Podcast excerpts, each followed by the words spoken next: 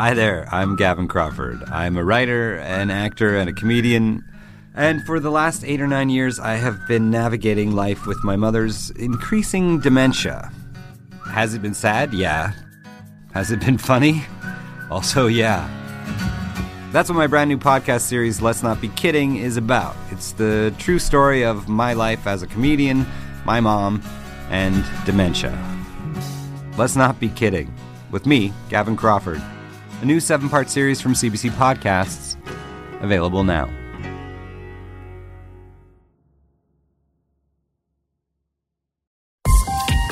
This is a CBC podcast.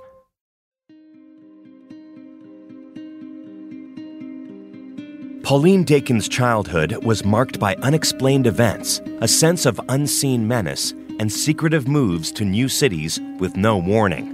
When Pauline was a young adult, her mother finally told her what they were running from organized crime, secret police, and double lives. It was a story so mind bending, so disturbing, Pauline's entire world was turned upside down. Run, Hide, Repeat is the story of Pauline's life on the run, her quest for the truth, and her search for forgiveness. Based on the best selling 2017 memoir, the series is a powerful five part journey that spans decades and an entire country and will leave listeners questioning what's real and who they can trust. Now, here's the first episode of Run, Hide, Repeat. This episode contains difficult subject matter and references to suicidal ideation and intimate partner violence. Please take care.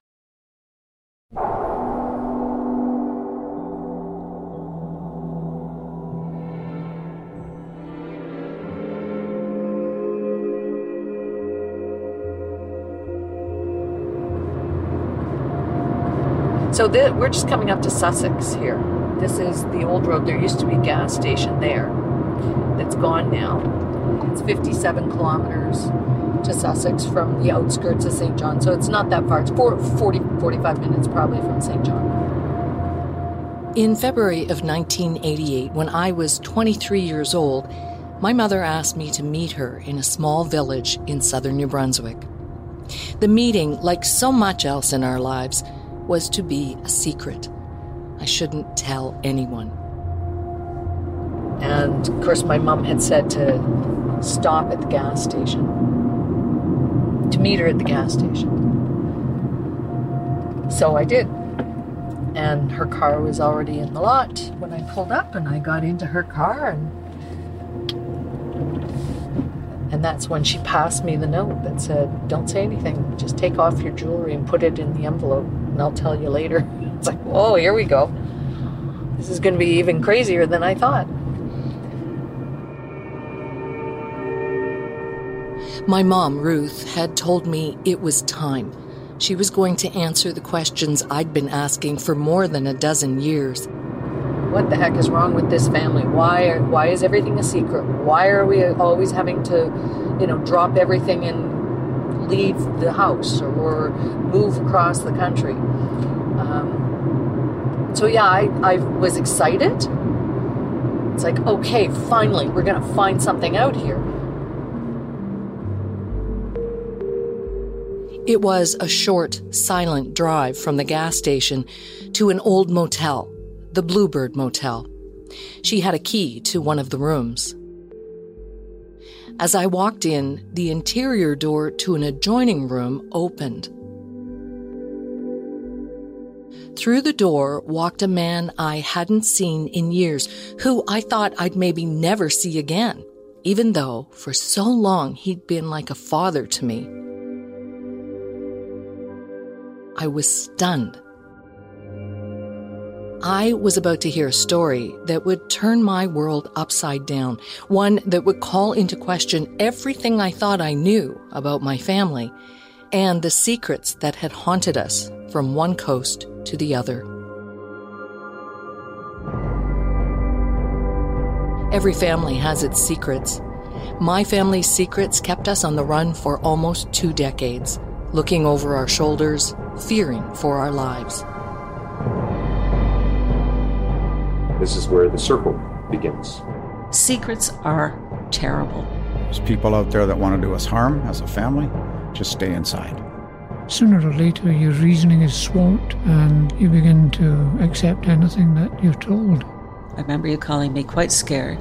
You said it's the people that have been watching, and now they know where I live. And that was the start. And after that, it got even weirder. I'm Pauline Dakin, and this is Run, Hide, Repeat. Episode 1 Don't Tell.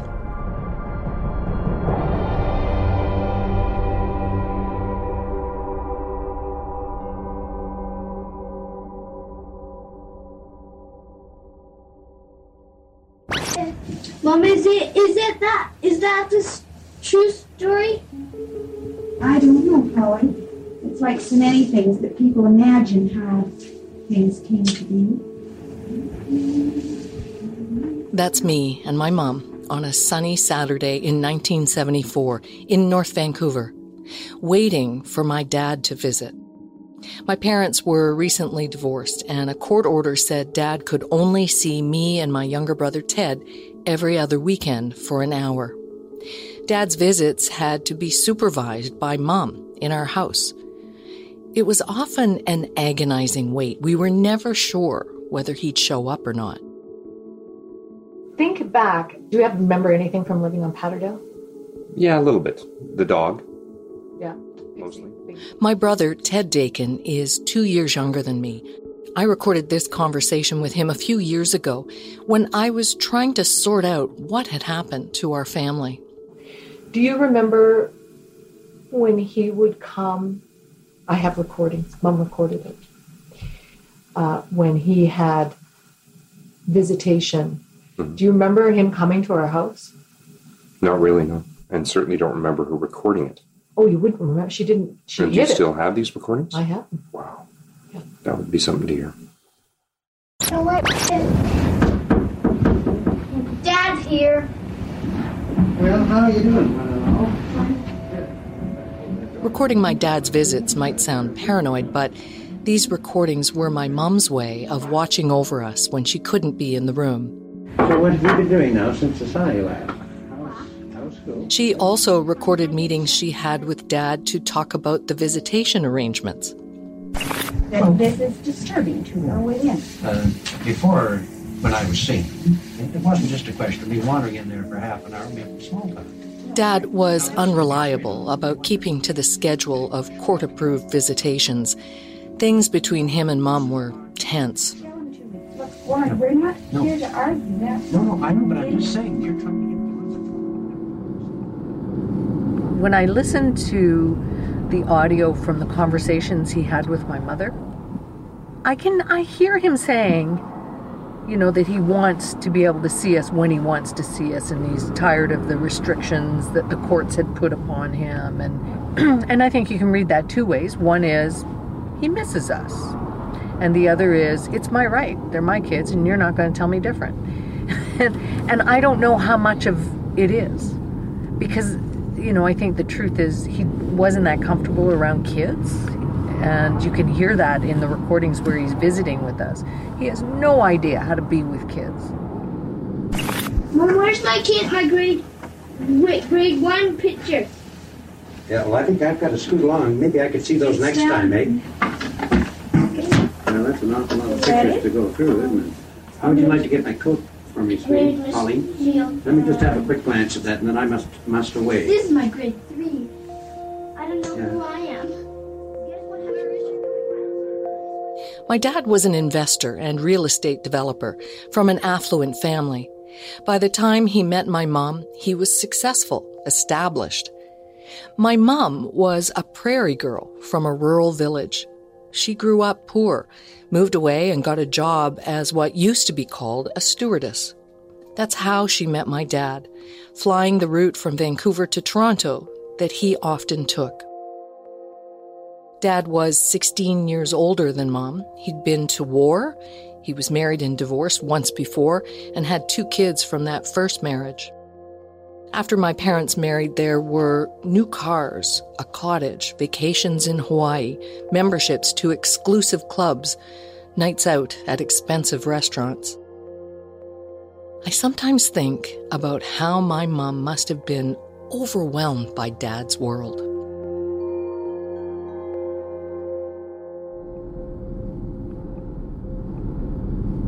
So we're just coming up to the Lions Gate Bridge and going to go through Stanley Park. And judging by traffic, we'll be here for a while to enjoy it. I'm in Vancouver, driving to the house my younger brother Ted and I lived in when our parents, Ruth and Warren, were still together. That, that was our house. It's right there with the gorgeous gardens. Yeah, it's beautiful, eh? We park in front of the fancy Tudor style home. It's typical of an upscale subdivision in the 60s or 70s. Homes for the upwardly mobile. It's really beautiful up here. My bedroom window looked up at the mountains. And I remember somebody saying to me about how they found it claustrophobic to be in the mountains.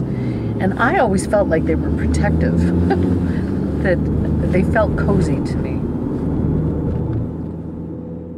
I have some good memories of that place, of spending time with my mom in that house. She loved being a mother, making a home. We didn't see that much of my dad, Warren Dakin. Even then, business often came first. It really was, in many ways, the Mad Men years for our fathers. They were both downtown guys. They worked in the investment business. Pat Crow used to babysit me and Ted. Our parents were close friends before my mom and dad divorced. And yeah, there was certainly affluence around. And yeah, for Ruth from the prairies, I it must have been strange. There were lots of liquid lunches at the time. There were a lot of just the guys, the men hanging out. Um, up at the Capilano Golf Club. They would all go up there and drink, and I guess they played golf, I'm not sure. But they would certainly um, make a lot of pronouncements about life in the world and the way things should be. They were very much um, belonged to a group of men who felt themselves to be captains of industry and just right about everything. They had the world by the tail. They really did. Well, my parents knew that Warren was an alcoholic. I remember over the years, every now and again, my dad might say, Oh, Warren's off the wagon again, because I know he struggled to be sober at different times. So it was certainly part of my consciousness to know that Warren um, struggled with alcohol and addiction. So, yes, they were very aware that he had a problem. I remember many mornings when Mom rushed us to the basement of that house to play quietly. Even as a child, I knew she was afraid of Dad's temper, especially when he was hungover. I do not believe that my parents knew about what was going on inside that house. I don't believe that they knew that Warren was physically abusing Ruth. Right. My mom has never mentioned that as part of the, the context of the story. Ruth did not confide in her, which is not surprising given the times. These things were not talked about. I never saw my dad hit my mom. It's something I learned about years later. Looking back through family photos, though, I can see how thin Mum became during this time. Her eyes look large and often sad. Decades later, she told me how she'd become clinically depressed, had even contemplated suicide. She said she couldn't go through with it, couldn't leave me and Ted behind, unprotected. She looked for help from Al Anon, a support group for families of alcoholics. It was someone there who suggested she see a local United Church minister who did one on one counseling with alcoholics and their families. And that's how she met a man named Stan Sears. For he is the Lord our God, and we are the people of his pasture. He was despised and rejected by men, Back then, as a young girl, I could never have imagined the way Stan would become so deeply entwined with the fear and chaos that would come to haunt my family. Nor could I have imagined the story he and my mother would tell me 17 years later at the Bluebird Motel. And it leaves a question with each one of us.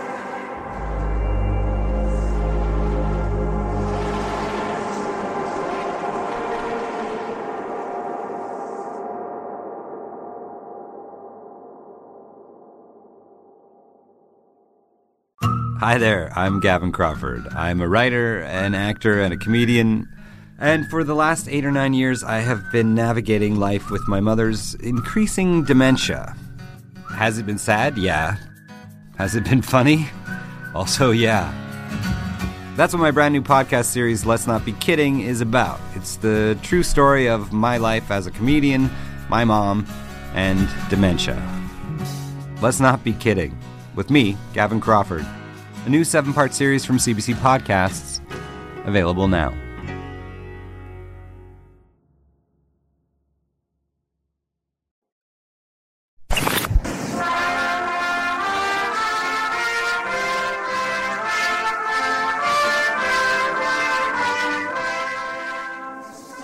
From that first Easter morning, the good news of Christ's living presence has been proclaimed to the world.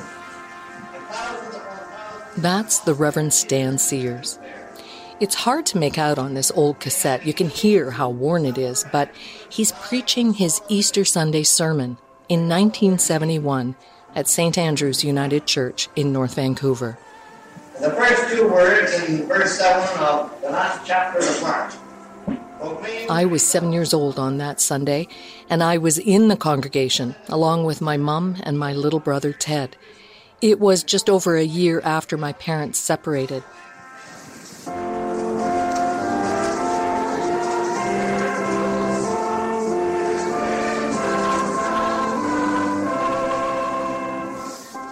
It was Mum who recorded this service, and others too. She'd replay these cassette tapes when she needed to be reminded of Stan's message that love, hope, and a new life were all possible. You can interpret it as a spiritual resurrection or a bodily resurrection. I don't think it matters.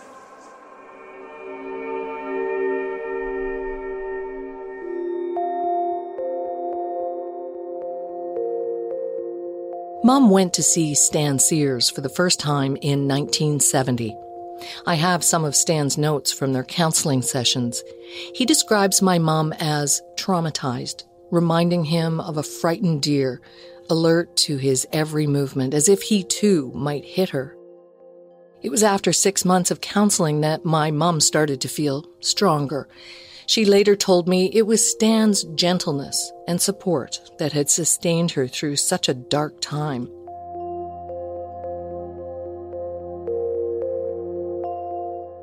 Mom and Dad divorced. We moved to a less fancy neighborhood. And a year later, another move to a smaller house. And so then she bought this little house on 24th Street uh, off Lonsdale. And we all loved that house. And she would talk about how there was a high school across the street, and you'll be able to go to high school right across the street, and there were tennis courts down, and what a great home this was going to be. And it was the place that, you know, was presented as this is going to be a great family home long term. Um, but then she met Stan, and that was the end of that. After the divorce, Mum got some financial support from Dad, but she still needed to work to support us. Again, Stan was there to help. He offered Mum a job as his secretary at his church. And then Stan and his wife Sybil started to become family friends. We had meals together, went on weekend or holiday camping trips. You know, he was the, the minister of our church. So when we'd go to church, obviously he'd be up front and there'd be hundreds of people at the time. And he was a bit of a bigwig in in my eyes when it when it came to, you know, he was he was the minister. So it was uh, it was uh, interesting to have him in our lives. This bigwig minister was uh, was spending time with our family. It was uh, it was nice.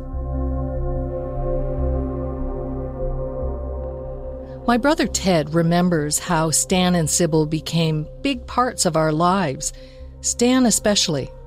For me, it felt like father and son time. You know, the things that he would teach me, whether it was he came over one night to teach me how to fight in hockey, believe it or not. When we went camping, he would teach me how to light the fire, cook on the fire, the things that, you know, your your stereotypical father would do with his son.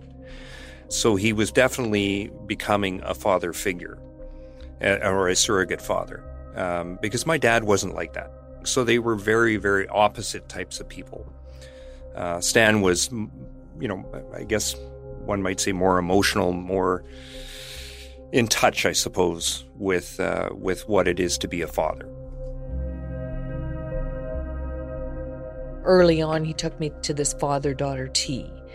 And always, you know, back before we got smart about these things and realized not everybody has both parents around, there were always a lot of events that were, you know, mother daughter, father daughter, father son, and they were they were difficult and you dreaded them. And I just remember feeling so grateful that he was there, so I didn't stick out as the per- one person without the father in the room. Um, but but also yeah, he just expressed interest and I al- I always liked it when I saw his car in front of our house. Absolutely. Mm-hmm. Yeah.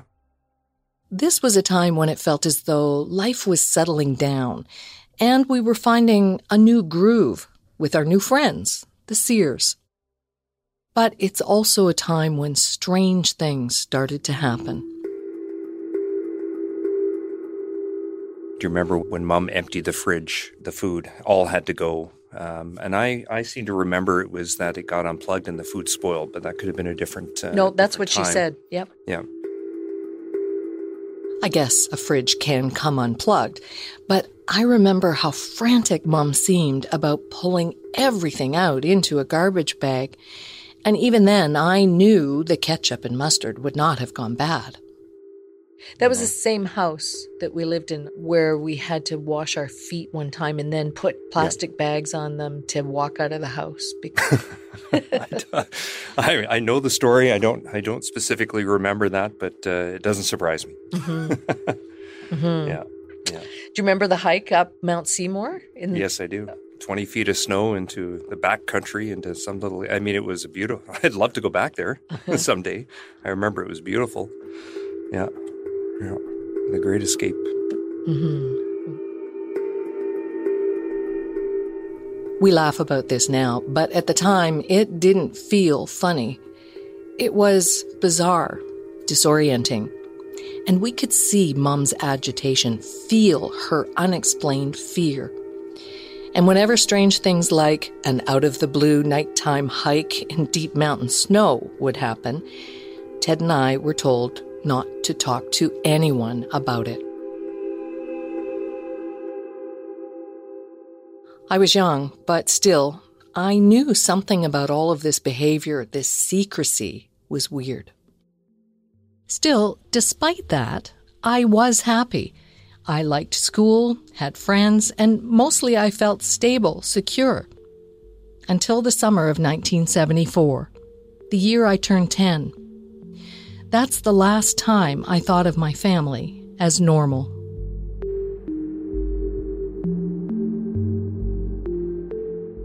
That summer, my mom, my brother Ted, and I went on a camping trip with Stan and Sybil Sears. We started in Vancouver and spent five weeks exploring Western Canada and the prairies. As my producer Michael and I drove through the parts of Vancouver I used to call home, we talked about that summer camping trip. Time like where you were an, an outdoorsy family when you Well, yeah, I guess we really were because we camped. yeah We went camping with Stan and Sybil. And honestly, I can thank Stan for that. I don't know if my mother would have done that if it was just her.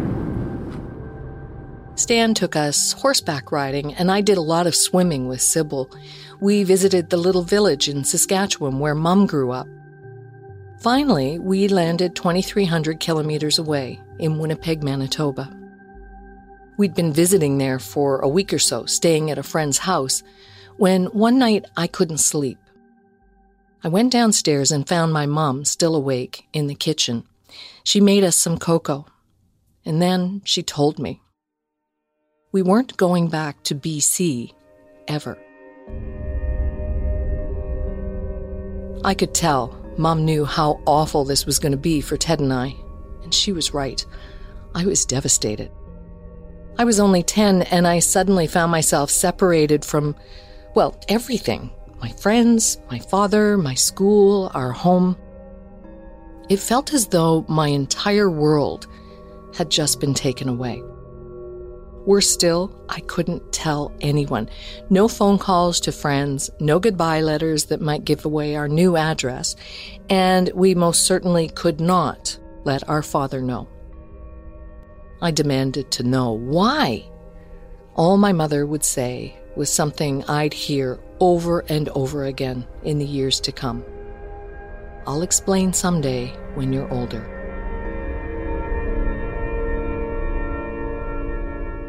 But mom told us there'd be one familiar thing going forward. We weren't making the move alone. Stan and Sybil weren't going back to BC either. Was it weird to you as a kid that Stan and Sybil weren't going back to BC either? It did strike me as odd, really. Um, I knew that our family was close, but we had family back in BC. And I, you know, there were maybe family issues, um, certainly issues with my dad, but it seemed so strange to tie ourselves to this other unrelated family. Yes, they were close friends, but, you know, people move away and leave friends behind all the time. Other strange things started to happen as we settled into our new lives in Winnipeg. They started small. My mom would sometimes wake us up before school and tell us plans had changed. She wasn't going to work and we weren't going to school, and instead we'd be having a picnic or maybe going bowling. I remember being parked near a field somewhere eating a picnic sandwich. It's like, why did Yeah. we come here and, and not to school today? Yeah. I think we were probably not that unhappy about it, Mhm. but uh, it's still a little bit strange. Yeah. No kidding. Yeah. It was during this time, as these odd things started happening around us, that our family became even closer to the Sears. Church services, holiday dinners, more camping trips. And these strange things occurred when the Sears were around too. I remember going to their house for dinner and being told that we'd be sleeping over. Even though it was a school night, I remember thinking, this is so weird. Ted and I went to bed that night and were awoken by a terrible racket in the basement. It sounded like chaos. The crash of objects hitting the floor and walls below us, voices, agitated, angry voices. Ted and I were panicked. What was happening? Stan and Mom and Sybil were there to reassure us. Don't worry, they said, even though they looked pretty worried. It was just the dog, upset about something. Go back to sleep. What do you remember about that night? Uh, it was a little scary, uh, not knowing what the heck was going on downstairs because it didn't sound like a dog No. making a racket at all. So, No, it was just another one of those unexplained, strange things. Ted and I were young, and kids are resilient, so we adjusted to things the best we could. But nights like the one we spent at Stan and Sybil's, and the absolute secrecy that was demanded of us, that made Ted and I aware that our family was different. We learned to shrug and move on, for a while at least. Um, but it was that year when I started grade six that I started to um, have a terrible time going to school, and I would just stop going. I just stopped going to school. Like, what did that feel like? Like, what was the feeling that you had when you just stopped being able to go to school? Mm. I just I remember feeling overwhelmingly sad and I just couldn't stop myself from crying all the time about silly things. Just anything would make me cry.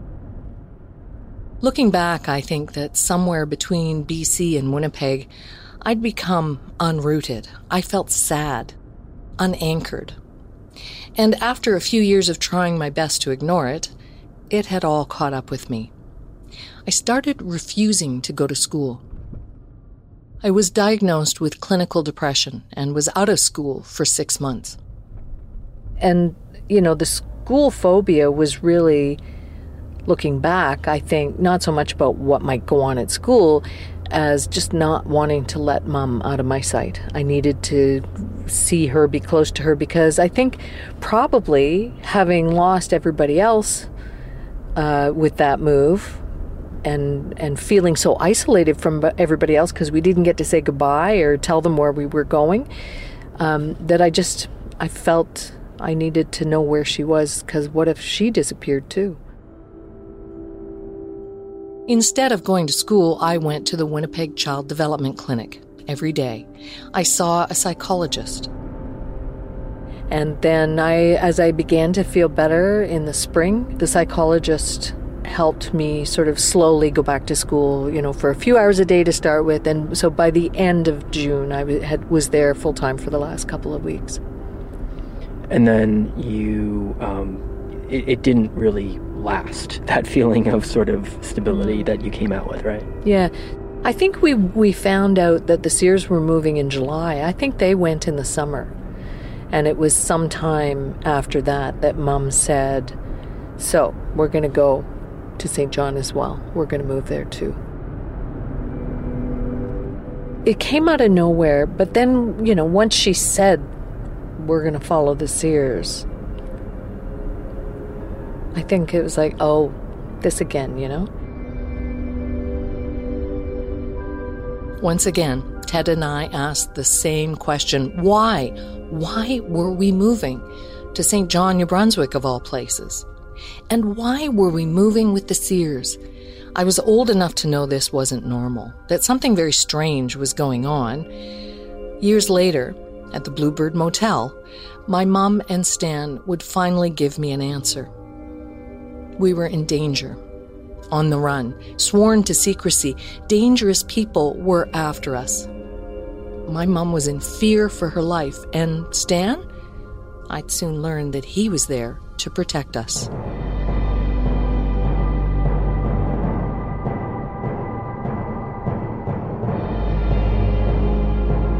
Next time on Run, Hide, Repeat. I remember you were shaking and you, you were having trouble to breathe. Your um, breath was very shallow, face was very red, um, and of course, tears and, and just crying and upset. We now know why you were so anxious. Yeah. They were trying to get Stan, and they were trying to get to Stan through Mum, and they were trying to get to Mum through us. He was the target, and she became the target because of him, yeah. and then we became the targets because of her. So suddenly you understand why it should be secret where you're going and who you're doing it with. You understand why she would be so upset if I wanted to visit my dad, or frightened if I was sneaking out of the house at night. This was the answer to the secrecy.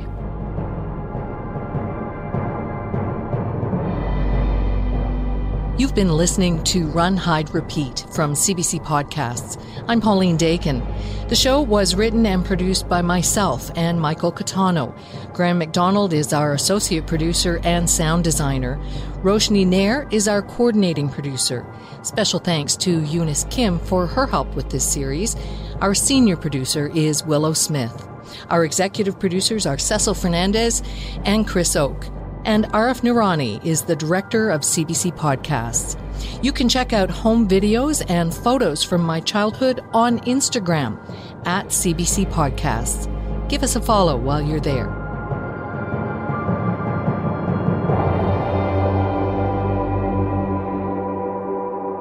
This has been the first episode from the brand new series, Run, Hide, Repeat. You can listen to more episodes every Monday on the CBC Listen app and everywhere you get your podcasts.